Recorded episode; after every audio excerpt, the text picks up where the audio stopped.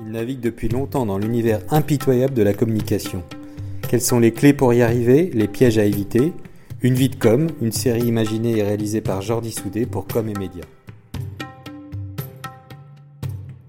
Quand j'étais ado, j'étais très sensible à, à la capacité euh, de la publicité de créer des imaginaires. Un jour, une entreprise, une agence à Grenoble m'a ouvert la porte dit Ok, on te prend à l'essai en tant que concepteur-rédacteur. Donc j'ai commencé comme ça. C'est qu'il faut toujours regarder euh, du côté des plus jeunes euh, qui ont une autre culture, euh, qui ont vécu des choses différentes. Comment dire, qui sont pas passés par la case cabine téléphonique publique à pièce, mais qui sont passés directement au smartphone. Mon patron de l'époque, découvrait les maquettes tardivement, évidemment, il avait raison de s'en plaindre, euh, c'était un peu tard, euh, me dit euh, je comprends rien, euh, c'est nul. euh. et donc ça, cinq minutes avant de rentrer en présentation. Et vraiment, il me dit c'est nul, ça marchera jamais, c'est catastrophique, pourquoi t'as fini si tard? Et en trouvant les mots, on commence à s'apercevoir que les mots nous redonnent du pouvoir, du pouvoir d'agir sur le monde, du pouvoir de transformer les choses, du pouvoir de mettre les choses en mouvement. Manuel Cornet, euh, j'ai 51 ans, je viens de Haute-Savoie, Euh, j'ai euh, migré à Nantes en raison de mes études. Ben voilà d'où je viens. Mon, parcours, c'est un parcours marqué par les études littéraires en réalité, puisque j'avais fait un bac scientifique, euh, mais en réalité, euh, ce que je préférais, c'était les livres, euh, la littérature et la philosophie. Ce qui m'a amené à entrer dans une hypocagne, euh, puis une cagne, et puis faire une maîtrise de philosophie. Et à l'issue de cette maîtrise de philosophie, j'avais commencé à préparer ce qui existe toujours d'ailleurs, c'est l'agrégation pour euh, devenir professeur de philosophie. J'ai abandonné en cours de route euh, euh, ce projet. non pas parce que les expériences de remplacement que j'avais eues en tant que professeur avaient été décevantes, au contraire, elles avaient été heureuses, joyeuses. Mais j'avais quand même le projet de rencontrer le monde. Alors dit comme ça, ça fait un peu bizarre, euh, mais j'avais envie de découvrir ce que c'était que euh, euh, les entreprises, l'économie, etc. Moi qui venais des livres. Alors je ne sais pas pourquoi exactement, peut-être est-ce le fait de l'influence de mes parents qui eux étaient dans ce monde-là. J'ai pris, ben, mon, comment dire, mon petit courage à deux mains et avec ma maîtrise de philo pour bagage, euh, je me suis posé la question de savoir ce que je savais faire. Et j'en avais conclu à l'époque, euh, il n'y avait pas d'accompagnement particulier pour faire euh, des bilans de compétences, hein, parce que ça, remonte à il y a assez longtemps quand même. Et, je m'étais dit, je sais écrire. Donc je me dirige vers des agences de communication, on disait plutôt agences de publicité d'ailleurs à l'époque. Et euh, je fais un petit CV et je vais voir euh, les entreprises comme ça, les agences. Pourquoi le, le monde de la pub et de la com euh, Savoir écrire, ça peut s'utiliser ailleurs? Pourquoi ce monde-là? Tu as fait des rencontres avant Non, pas de rencontre.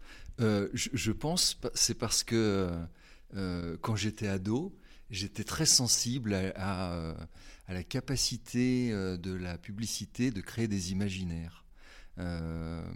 Et ça, c'est quelque chose qui me... euh, Enfin, j'aimais l'imaginaire des marques et la, capacité qu'elles avaient à produire de l'imaginaire.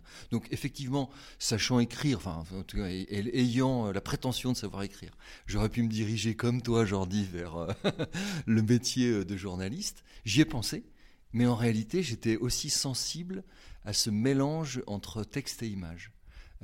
Et donc, je pense que c'est pour ça que je me suis dirigé vers, vers ce, vers ce métier-là. Et j'ai commencé, puisque en un jour, une entreprise, une agence à Grenoble m'a ouvert la porte et m'a dit Ok, on te prend à l'essai en tant que concepteur-rédacteur. Donc, j'ai commencé comme ça. Est-ce qu'aujourd'hui c'est encore possible de rentrer comme ça en agence sans études dédiées à la com, un peu sur des profils un peu variés comme ça? Je l'espère. je l'espère sincèrement. Et je me, je reçois beaucoup de monde, moi je reçois beaucoup de jeunes à l'agence à qui je, je, consacre une demi-heure, une heure pour euh, je leur dis souvent, d'ailleurs, j'ai pas d'offre d'emploi, je suis désolé. La seule chose que je puisse vous offrir, c'est une heure de mon temps pour qu'on discute de votre projet, savoir où vous en êtes, etc. Et je pense qu'il y a encore la place, euh, mais je, t'accorde que c'est sûrement moins facile qu'avant. Euh, puisqu'en fait, il y a pléthore de formations en communication, ce qui à l'époque n'existait pas. et donc, on aura plutôt tendance à se tourner vers quelqu'un qui a fait ce choix euh, en réalité, je ne suis pas du tout convaincu de ça. C'est-à-dire que euh, quelqu'un, un, bon concepteur-rédacteur, de mon point de vue, peut venir d'absolument n'importe où. Ça s'apprend pas à l'école. Voilà.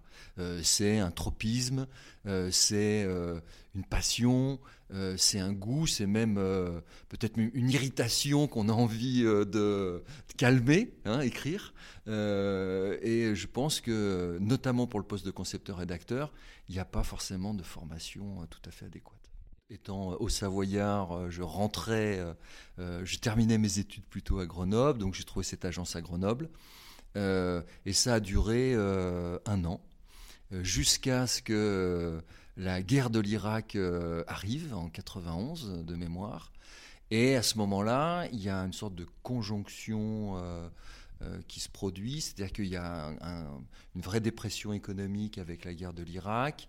De mémoire, il y a une crise pétrolière, euh, il y a une réduction des investissements dans la communication, et par-dessus tout, il y a la loi Sapin.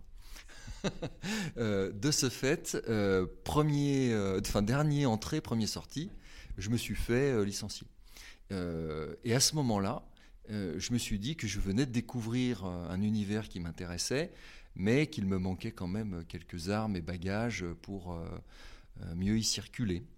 Euh, donc j'ai fait ma petite analyse et j'ai découvert qu'il existait Sciencescom à Nantes. Voilà. Donc la fameuse école créée par Philippe de Villiers, etc. Hein. et j'ai eu le, vraiment, je pense, la chance d'être retenu, puisque c'était des petites promos. À l'époque, c'était une des rares écoles qui formait, c'était la première. Euh, avec le CELSA, euh, le CELSA euh, étant là avant, je pense que c'était la seule avec le CELSA. et donc j'ai été, j'ai passé les épreuves pour être retenu, j'ai été retenu et j'ai vécu une année plus six mois de, stage. j'ai envie de dire absolument merveilleux à Sciences Com, puisque c'était vraiment une école atypique, totalement atypique. Euh, et je, pense que tous mes, euh, mes collègues de promo en ont un souvenir ému. Euh, parce qu'en fait, on, a vécu vraiment une aventure à Sciencescom extraordinaire. On travaillait tout le temps, et en même temps, on s'amusait, en même temps, on avait l'impression de faire un peu euh, comment dire, les apprentis sorciers, puisque tout était neuf, tout était nouveau. On avait euh, euh, des gens qui venaient de tous les horizons. Je me rappelle, il y avait un, copain qui, avait fait musicologie avant, un autre, il était en études, je sais plus, de médecine, un autre comme moi venait de la philo, un autre venait d'école de commerce, déjà à Audencia à l'époque. Enfin, et c'était ce melting pot là, incroyablement enrichi. Juste après Com, en fait, euh, je me suis dit qu'il y avait euh, finalement deux grands métiers euh, dans la communication. Il y a ceux qui travaillent sur les stratégies et qui fixent des orientations en émettant, on va dire, un certain nombre d'idées. Et puis il y a ceux qui sont chargés de les mettre en musique, les créatifs. Et en, réalité, je pense que j'ai eu le, comment dire, la bonne idée de considérer que je n'étais pas un assez bon créatif, mais qu'en revanche, j'étais euh, plus inspiré et inspirant en me situant de l'autre côté. Euh, ce qui fait que j'ai commencé euh, tout en bas de l'échelle, comme on dit. j'ai commencé en étant chef de pub junior. et puis j'ai gravi les échelons un par un.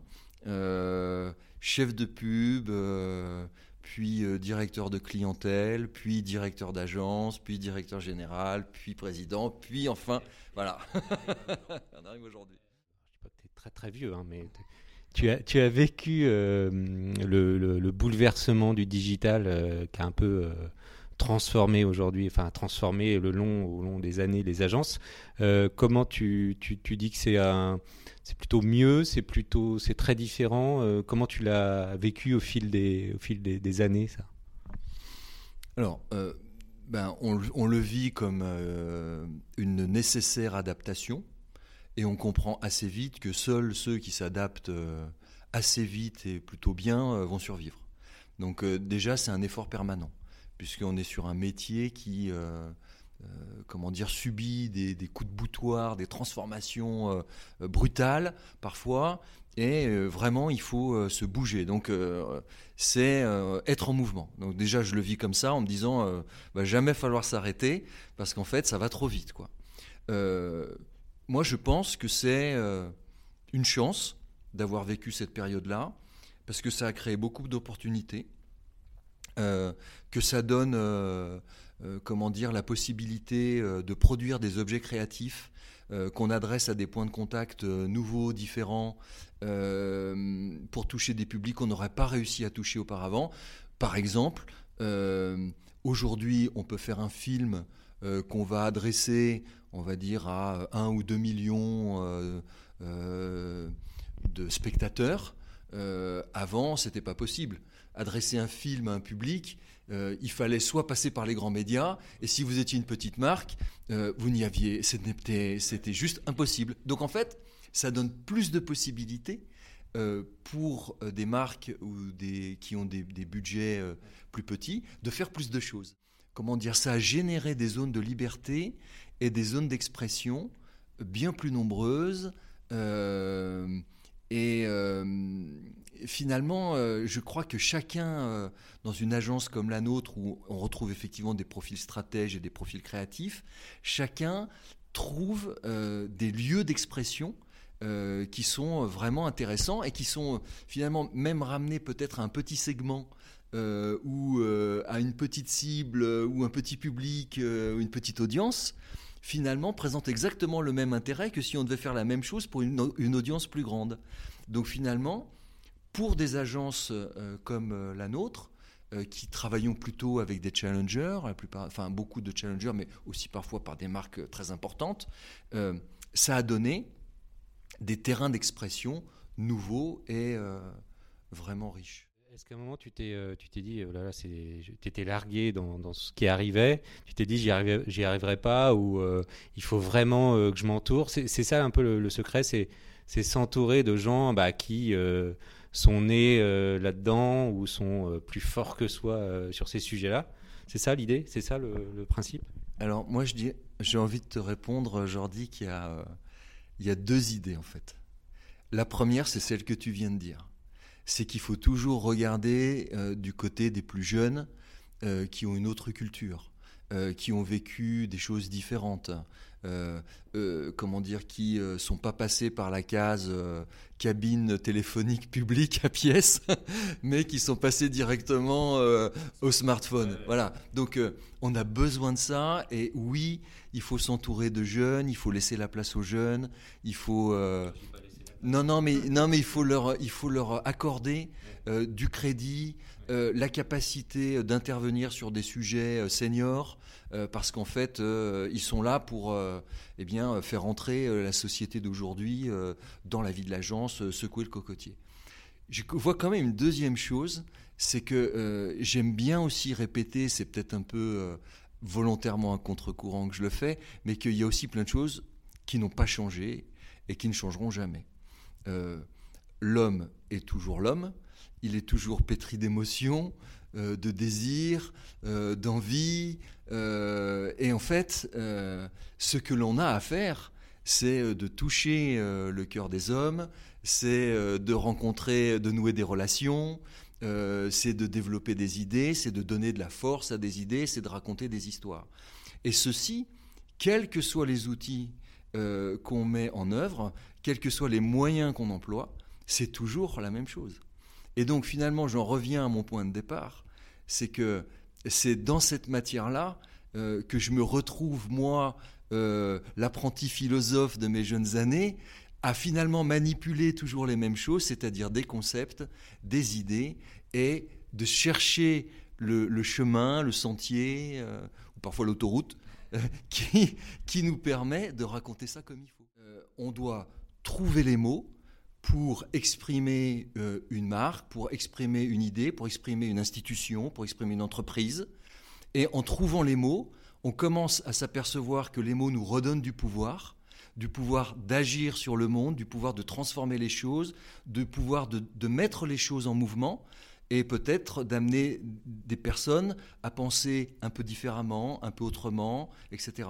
Donc, à la source, à la racine de notre métier, il y aura toujours le fait de choisir les mots, et ces mots nous entraînent vers quelque chose. Voilà. Et si on les, si on les cherche pas ou qu'on, ou qu'on les, ou qu'on les, ou qu'on dit des mots de travers, eh bien finalement, on tape à côté, voire on crée d'autres crises. Un jour, tu, tu es devenu toi-même euh, patron d'agence, entrepreneur. Euh, comment est-ce que c'est venu naturellement pour toi? Tu te dis un jour, ça y est, c'est euh, le moment ou euh, tu l'as toujours eu en tête? Comment comment ça s'est ça s'est déroulé tout ça? Alors c'était tout sauf naturel pour moi puisque je pense vraiment n'y avoir jamais pensé. J'avais pas du tout de plan de carrière. Mon parcours s'est fait par ricochet, pro, enfin un peu dans la génération spontanée, on pourrait dire. Euh, et euh, en fait, c'est un événement, euh, c'est le fondateur de Nouvelle Vague qui, à un moment donné, exprime le désir de quitter et de céder. Et il me dit, voilà, est-ce que tu veux reprendre ou est-ce que je cherche un repreneur? Et en fait, là, je me suis dit, bon, il y, a un choix à faire, à opérer maintenant. Et je me suis dit, plutôt que de ne pas choisir mon futur patron, euh, je me suis dit, voilà, je, ben, vais, prendre cette charge, euh, je vais l'accepter. Et en même temps, avec l'idée que c'est ce qui m'a porté beaucoup à l'époque, c'est que j'ai senti que l'équipe euh, souhaitait que je le fasse. Et, tu, as réfléchi combien? 30 secondes ou une semaine? Non, plus que ça. Plus que ça, puisqu'en fait, il y avait un deuxième critère dans mon approche, c'est que je ne voulais pas le faire tout seul. Voilà. Euh, et donc euh, j'avais absolument besoin, euh, pour moi, dans mon idée, d'être avec des associés. Et bah, ces associés, j'avais commencé à nouer avec eux une relation partenariale particulière. Et donc, bah, ce sont mes associés d'aujourd'hui, Stéphane et Nicolas, avec qui, bah, un soir, après avoir envisagé cette histoire-là, on s'est dit si on le faisait, comment on le ferait? Et on s'est enfermé littéralement euh, un soir, toute une soirée. Ça s'est terminé un peu tard dans la nuit. Avec quelques bières? Quelques bières. Euh, et on s'est, on s'est livré, euh, j'ai envie de dire, à cœur ouvert sur le projet, ce qu'on avait envie d'en faire et comment on se voyait réaliser cette chose ensemble. Et donc c'est seulement à partir du moment où nous avons réussi à trouver une forme de pacte moral entre associés, que moi, ça m'a donné toute confiance pour y aller, parce qu'en fait, je n'ai jamais cru, en, réalité, que j'étais euh, suffisamment compétent euh, pour euh, faire tout tout seul. je pense que ça, je n'avais pas envie. Tout seul, tu ne l'aurais pas fait non. non, vraiment pas. Je, ce n'est pas ma nature, en fait. Moi, je, je, je, je fonctionne où je me nourris de l'énergie des autres. J'ai besoin que les autres m'envoient quelque chose, me réveillent, me stimulent où j'ai besoin d'avoir euh, envie de faire les choses pour les autres.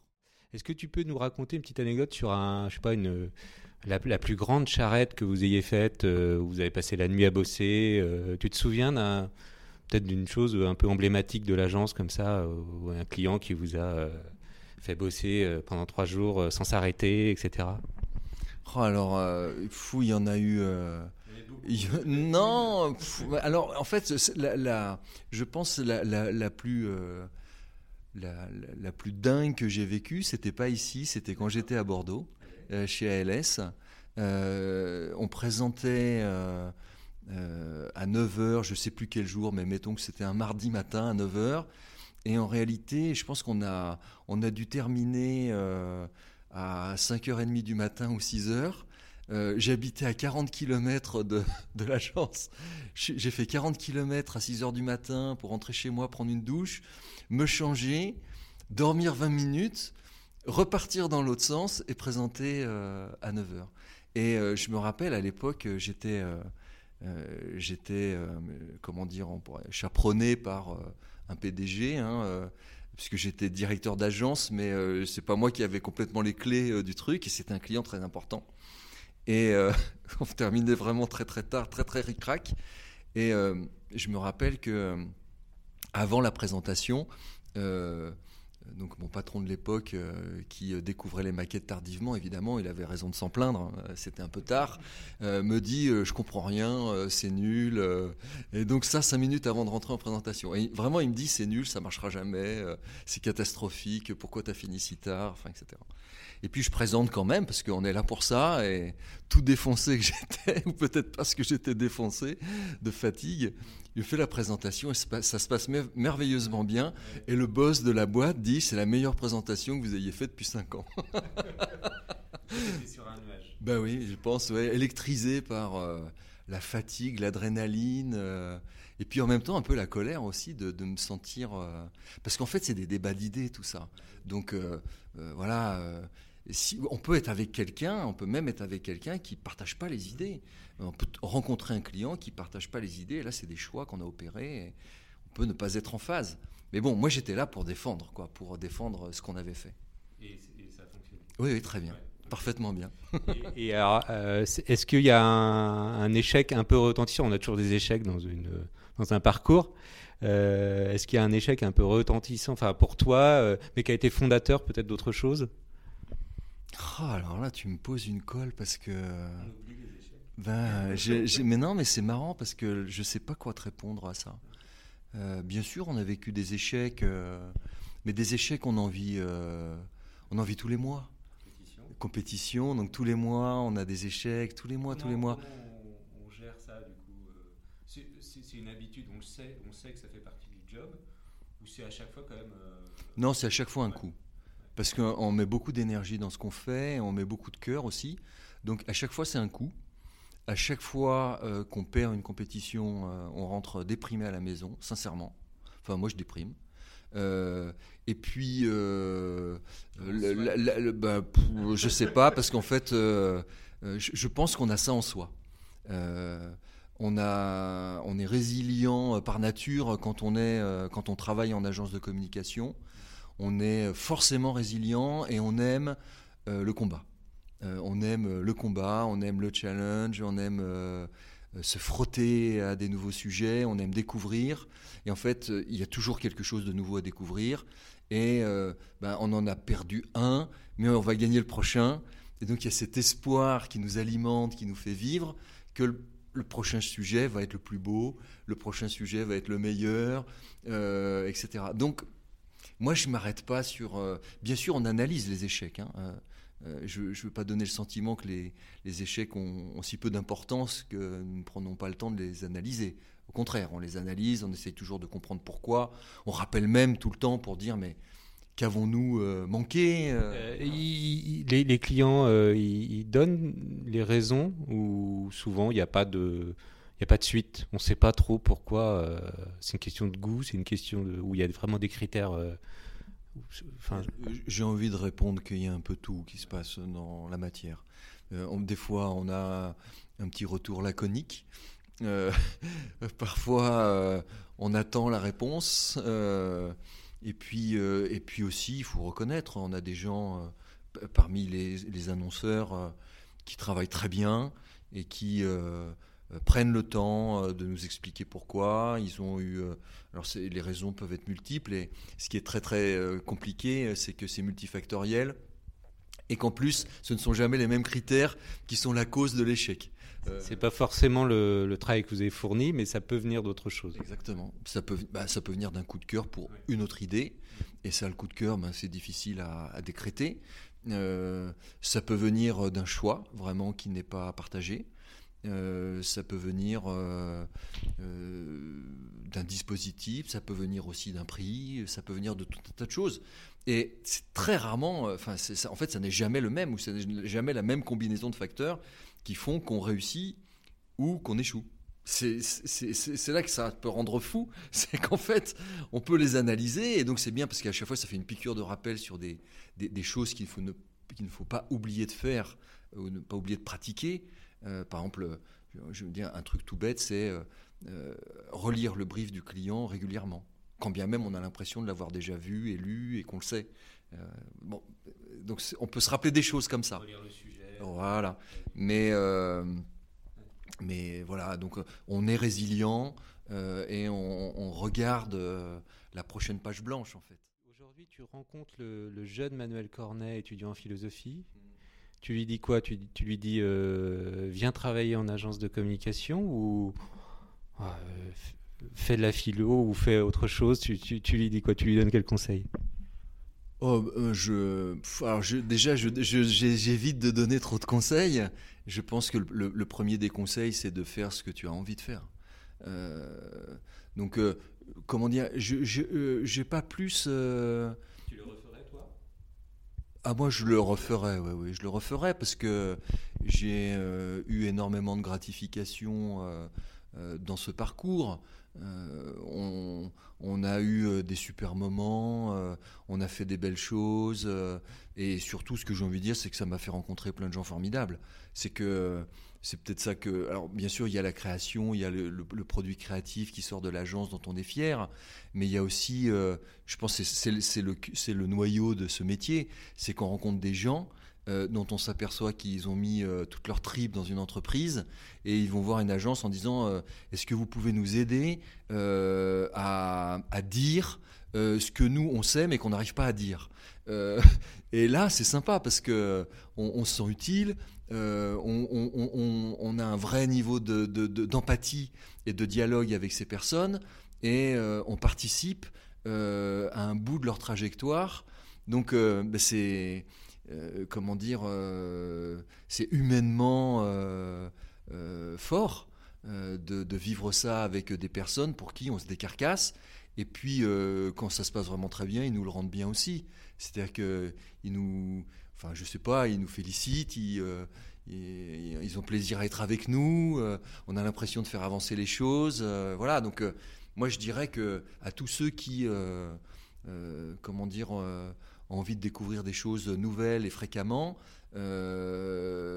plutôt que de travailler sur un seul sujet pendant longtemps, ben venez en venez en agence parce que c'est cette diversité de sujets, cette cette, euh, cette qualité de rencontre et puis cette profusion de rencontres euh, tout au long d'un parcours font que euh, je, je, me suis expertisé sur des sujets improbables.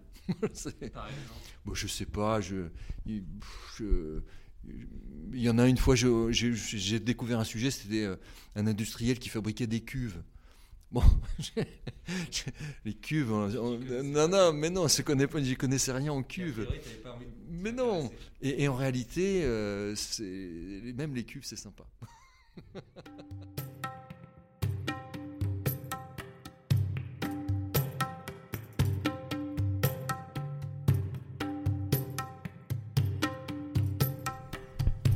Merci d'avoir écouté cet épisode d'une vie de com. On se retrouve très bientôt pour une nouvelle rencontre. Si ce podcast vous a plu, vous pouvez vous abonner sur les plateformes Deezer ou Spotify. D'ici là, vous pouvez nous retrouver sur le site www.comemedia.com et sur les réseaux sociaux.